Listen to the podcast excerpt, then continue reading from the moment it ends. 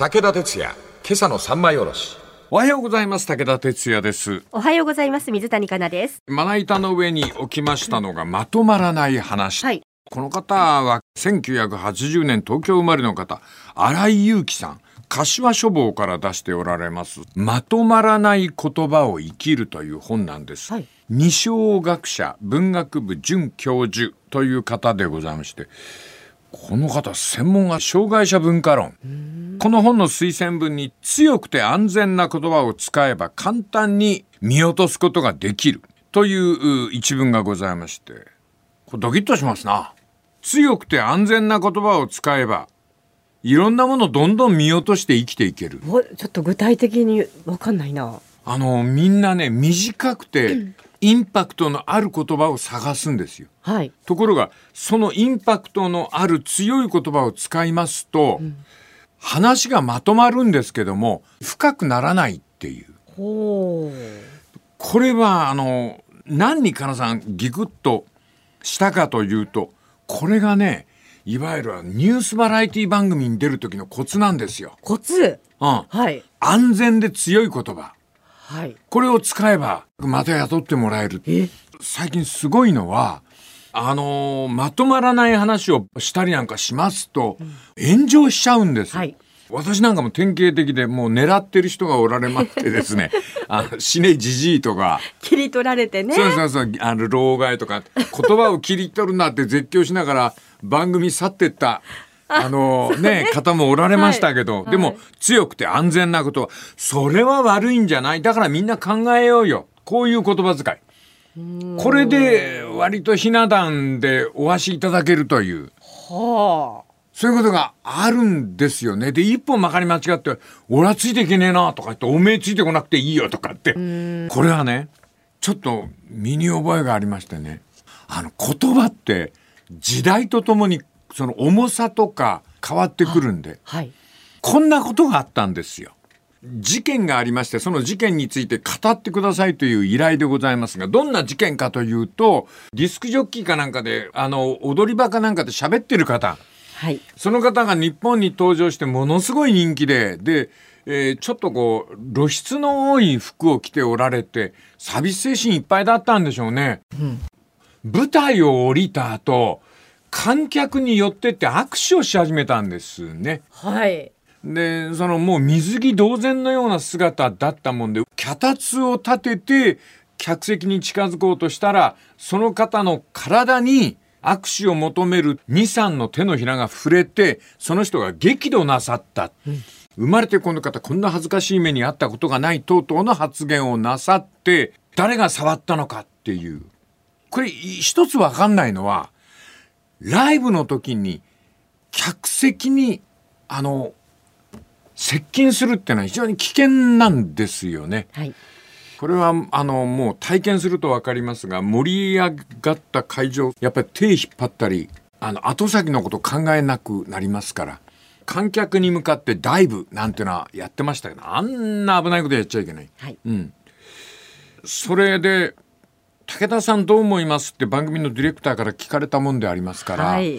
昭和の人間でございますんで思わず踊り子さんには触らないでくださいって、はい古い言葉を言ったらその若い女性のディレクターが喜ぶのなんのねほいい言葉ですね踊り子さんに触らないでください。でこれはまあ我々がねあのーナイトショーかなんかフェニックスの格好をしたりなんかしてる踊り子さんには触ってはいけないっていう不分率があった。うん。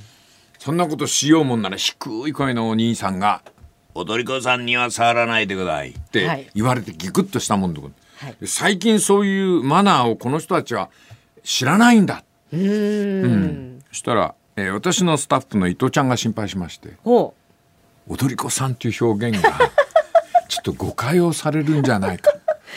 まあね。そうおっしゃる気持ちもわかりますけれども。なるほどね、はい。そこなんだそこで本番始まった時に私があの衣装を着てる人は人間じゃないんだ妖精なんだっていう そうでしょ？妖精には触っちゃいけないっていうさ、この世のものではないですこ。の世のものではないという接し方をするのが、はいそのつまり踊り子さん、ダンサーには触ってはいけない。はいこの世のものではないわけですから。はい。そういうマナーがわからないのかっていううんことで話したんですよ。はい。そんな風に言い逃れたんですが、こちらの喋り手の方のこう話っていうのは誰にも聞いてもらえない。うん。もう間違った間違ったとか、失礼だ失礼だとか、あのアーティストをお前は踊り子と呼ぶのかとか、うん。そういうことで来られると返す言葉がなくなる。はいで、荒井祐樹という人は、テレビ番組における強くて安全な言葉遣い。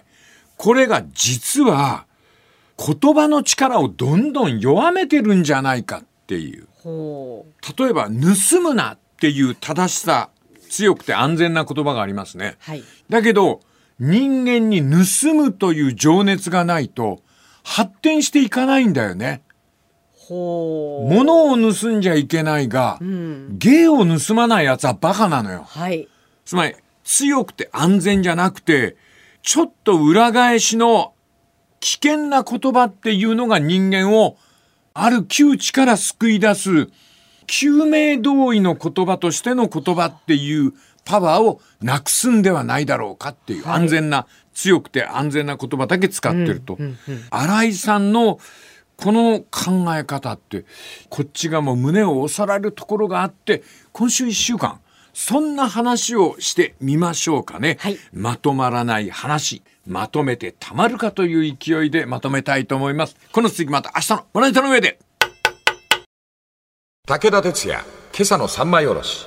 おはようございます武田哲也ですおはようございます。水谷香奈です。えー私たちが招き寄せた IT 社会ソーシャルネットワークのこの世界これは世界に重大な影響を与えましてネット等々には片隅のひそやかな話もあるんでありますがそこで注目されるためには自分なりの正義を叫ぶため私の恨み憎悪侮辱差別暴力表現そういうものをあえてソーシャルネットワークに載せまして注目を集めるという。はい。えー、一億総活躍。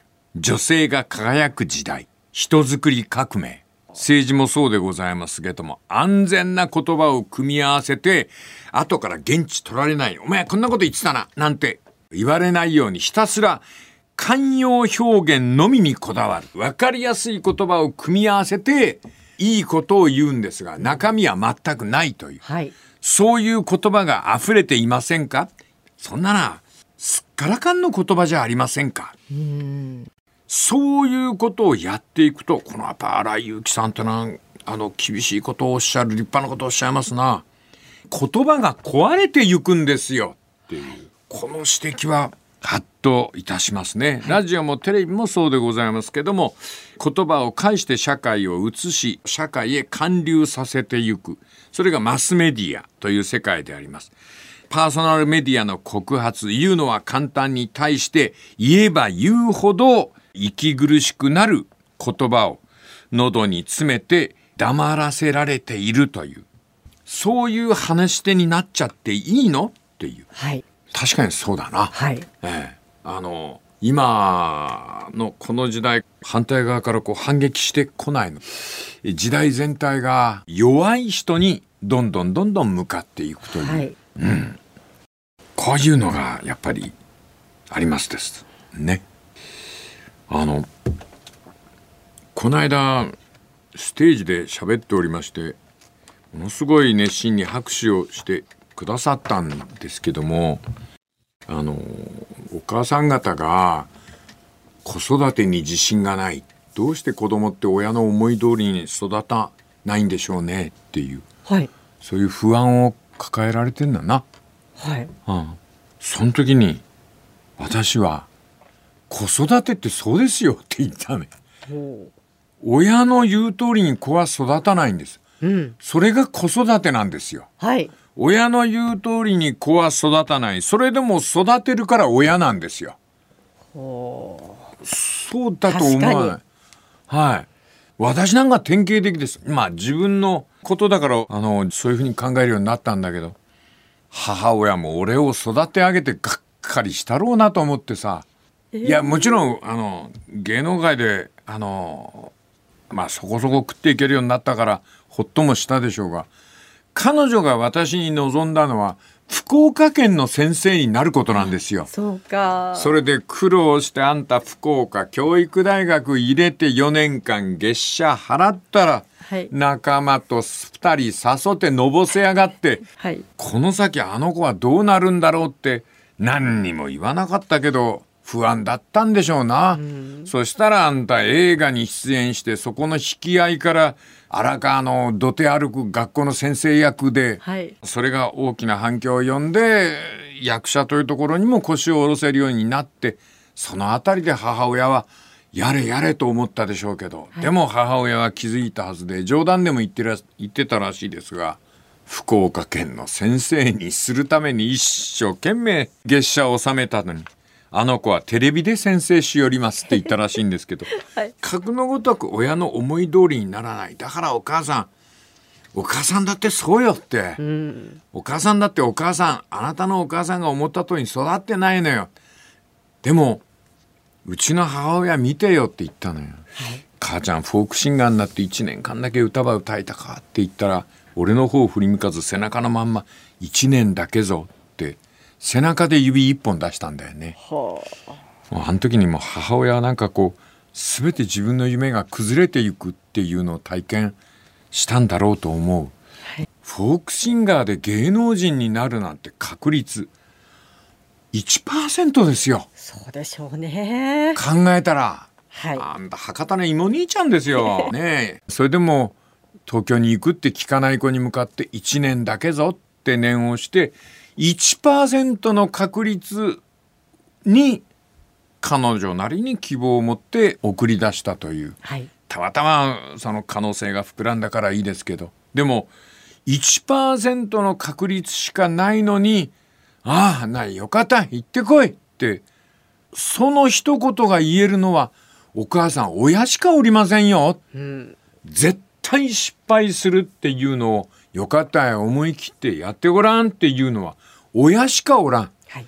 他人はお前バカかっていうさ、そこのところにその言葉っていうのがある、はい。えーまとまらない話をしておりますこの続きまた明日のまな板の上で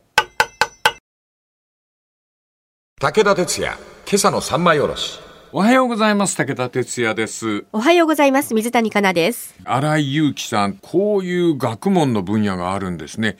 障害者文化論という、はい。障害者の方たちの文化、この方がまとまらない話を次々と切り出すんですけども心の病であります。かつては精神病と言いまして統合失調症と言いますけどもそういう心の病に対して偏見の強かった時代1970年代人々はこの心の病の患者さんたちに対して弱い悪いおかしいこのわずか3つの言葉でまとめようとしたというはい。それぞれにあの理屈があるのにでこの心に病を持つ方々に対する世間の反応は隔離しておけば安心というそういう考え方を持っていた。ところがお医者さんの中でこんなことを言う人が出てきた。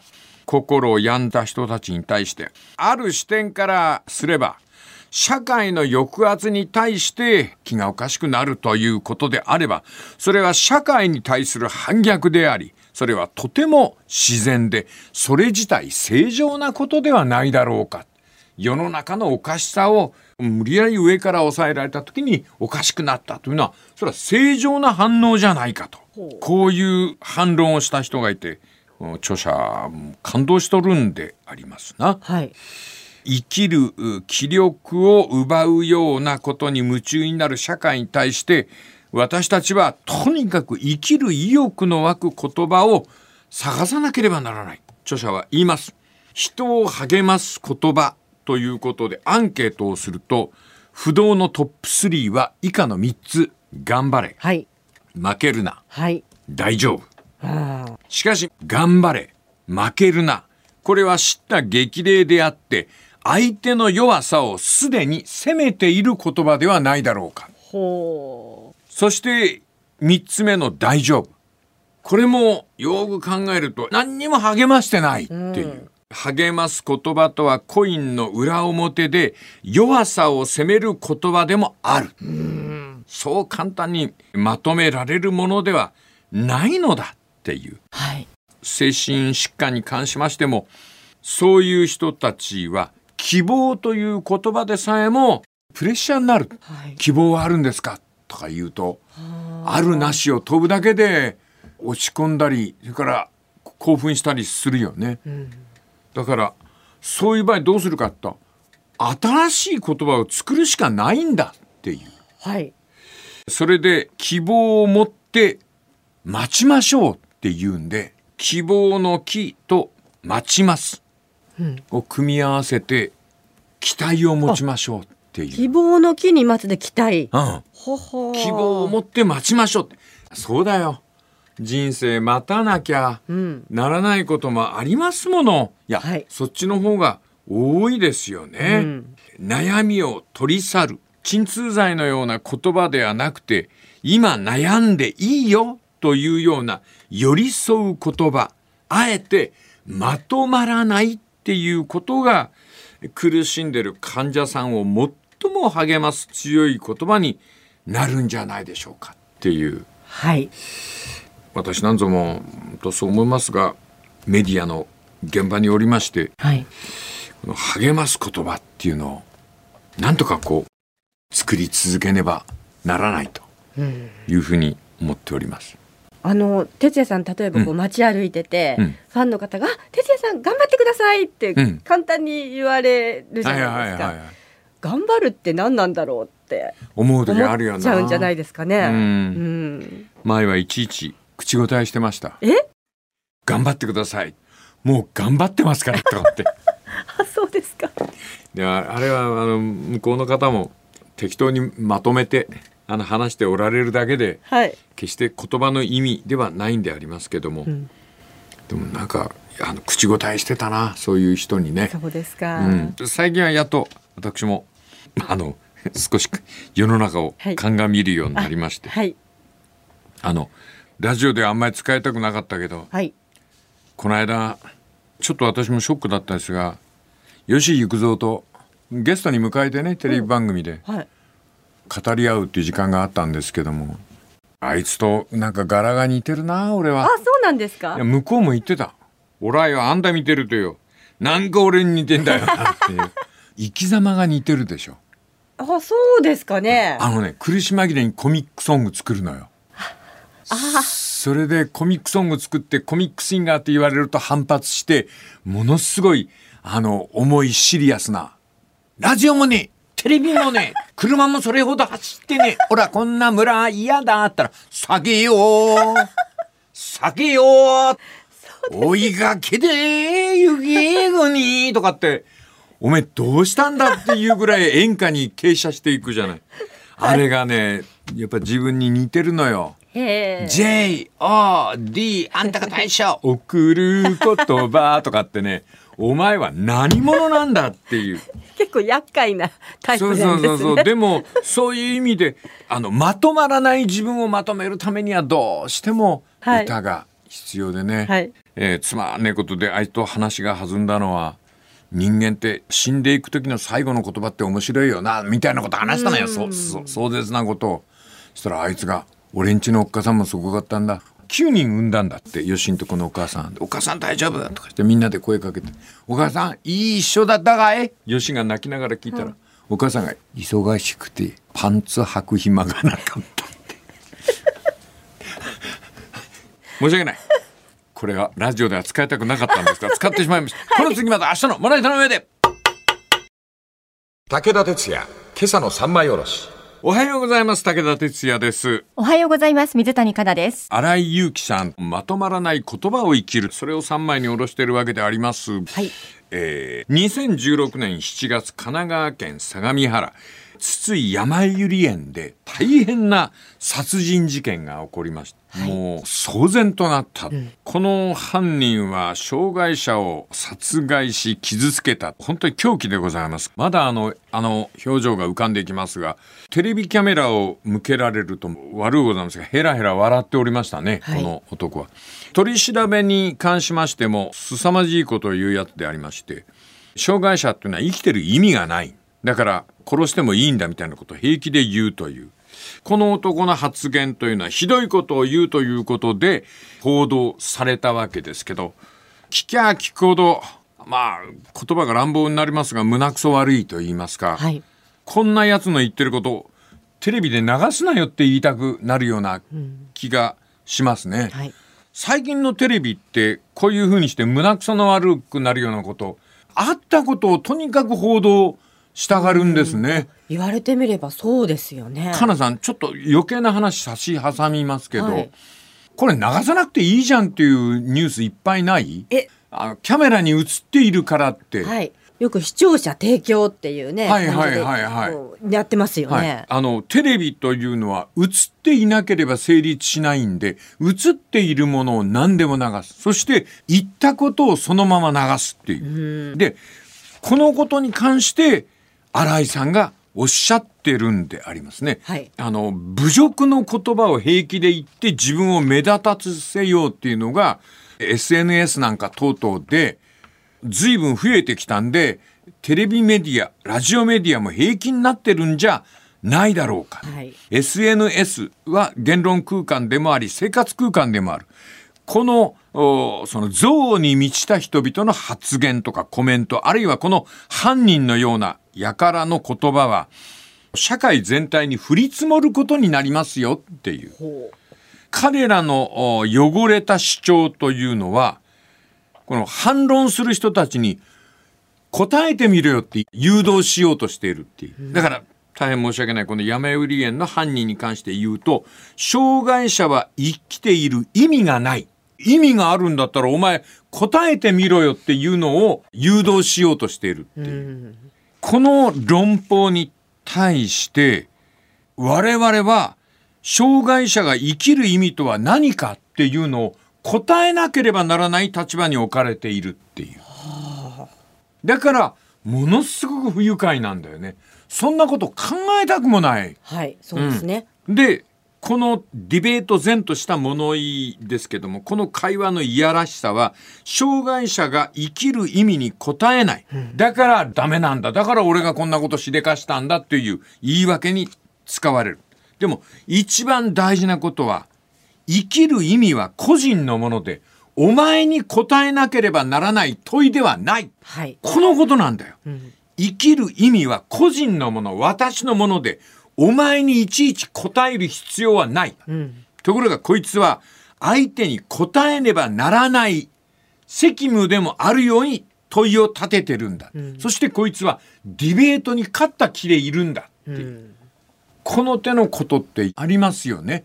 テレビ討論会でこんな事件があった。とある少年がテレビ討論会で大人たちに問いを発した。なぜ人を殺してはいけないんですか？はい。これはなぜ人を殺してはいけないんですか？という問いに答えなければならないという立場に大人を追い込むんであります。でこんな少年がいましたよっていうことでこの質問に大人はいかに答えるでしょうってテレビメディアこの出来事を報道したんだよね。はい、ありましたね。でもこの著者さんだ。新井さんも読みながらあんたのおっしゃる通りだと思ったんだけどなぜ人を殺してはいけないんですか？それは人に聞くことじゃないんだ。え？問うことが間違ってるんです。はい。